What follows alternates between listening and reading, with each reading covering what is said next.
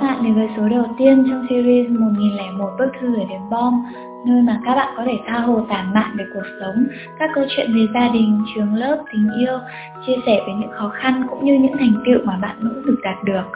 Hôm nay chúng mình hãy cùng lắng nghe tâm sự của một bạn 2K4 mới thi xong đại học nhé. Chào Bom và các bạn thính giả đang nghe podcast series 1001 bức thư gửi đến Bom. Thực sự ngay lúc này mình rất muốn được chia sẻ cảm xúc nhưng chẳng biết phải chia sẻ với ai cả. Chắc hẳn giờ đây các bạn 2K4 khác đang vui để chuẩn bị cho năm học đầu tiên ở đại học. Mọi gia đình đều đặt sự kỳ vọng vào các bạn là học hành tốt và có những trải nghiệm mới sau khi rời khỏi vòng tay của bố mẹ. Nhưng sự kỳ vọng ấy lại thật khác với mình. Khi nhận được giấy báo trúng tuyển đại học, mình đã rất vui, vui đến chảy cả nước mắt. Nhưng ngay lập tức lại thất vọng bởi thái độ của mọi người trong gia đình mình. Nhà mình thì có 5 người, bố, mẹ, bà nội, mình là em trai. Em trai kém mình 4 tuổi. Khi biết mình đỗ đại học, bà nội chẳng hề vui vẻ mà bảo rằng Giờ học đại học ra toàn đi làm công nhân chứ chẳng hơn được gì mà lại vừa tốn tiền và mất thời gian. Mà đi làm vài năm rồi lấy tấm chồng cho bố mẹ đỡ vất vả. Bố mẹ mình thì cũng chẳng khác bà là bao. Cứ chỉ có dội một gáo nước lạnh vào mặt mình không phải do gánh nặng kinh tế mà mọi người trong gia đình mình có suy nghĩ như vậy bởi bố mẹ sẵn sàng chi trả cho em mình học khóa tiếng Anh mấy chục triệu.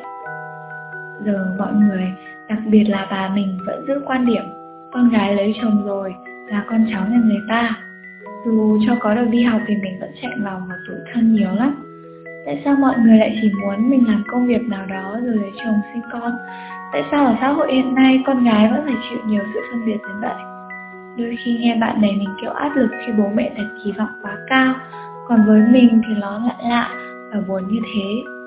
Mình muốn sống một cuộc đời của riêng mình thay vì sống theo khuôn mẫu áp đặt của gia đình. Nhưng mình cũng sợ sẽ làm tổn thương bà và bố mẹ. Mình biết câu chuyện của mình không là gì so với bất hạnh của nhiều người Nhưng trong thời điểm hiện tại, mình rất cần được lắng nghe. Cảm ơn mom đã lắng nghe tâm sự của mình và chúc mom luôn phát triển trong những dự án sắp tới. Cảm ơn mọi người và chúc mọi người một ngày vui vẻ. Cảm ơn bạn đã tin tưởng chia sẻ tâm sự của mình với Bom. Mình hoàn toàn đồng cảm với bạn vì chúng ta thường bị mắc kẹt giữa việc sống một cuộc đời mình mong muốn và việc sống với những gì mình đang thật sự có. Nếu bà và bố mẹ không đặt kỳ vọng bạn sẽ chinh phục tốt con đường học vấn, vậy thì tại sao bạn không tự đặt kỳ vọng vào chính bản thân mình nhỉ? Sự kỳ vọng đòi hỏi bạn phải không ngừng phấn đấu mới có thể đáp ứng được những tiêu chí, mục tiêu mà bản thân đã đề ra. Kỳ vọng giúp bạn nỗ lực không ngừng để vươn đến thành công. Nhưng lưu ý rằng cũng đừng lên cao được quá nhé, bởi vì nếu đặt kỳ vọng quá cao sẽ trở thành áp lực khi nó quá xa vời, vượt ngoài sức chịu đựng và giới hạn của con người. Khi đó nó sẽ trở nên phản tác dụng, khiến con người ta chán nản, không còn hứng thú làm việc, học tập bố mẹ đã nuôi lớn chúng ta để ta có được ngày hôm nay. Nên việc họ định hướng và góp ý để chúng ta có những quyết định đúng đắn là hoàn toàn dễ hiểu thôi, bạn à. Thế nhưng, không một ai có thể sống thay cuộc đời của bạn, kể cả bố mẹ. Hãy học tập thật tốt ở môi trường mới nhé.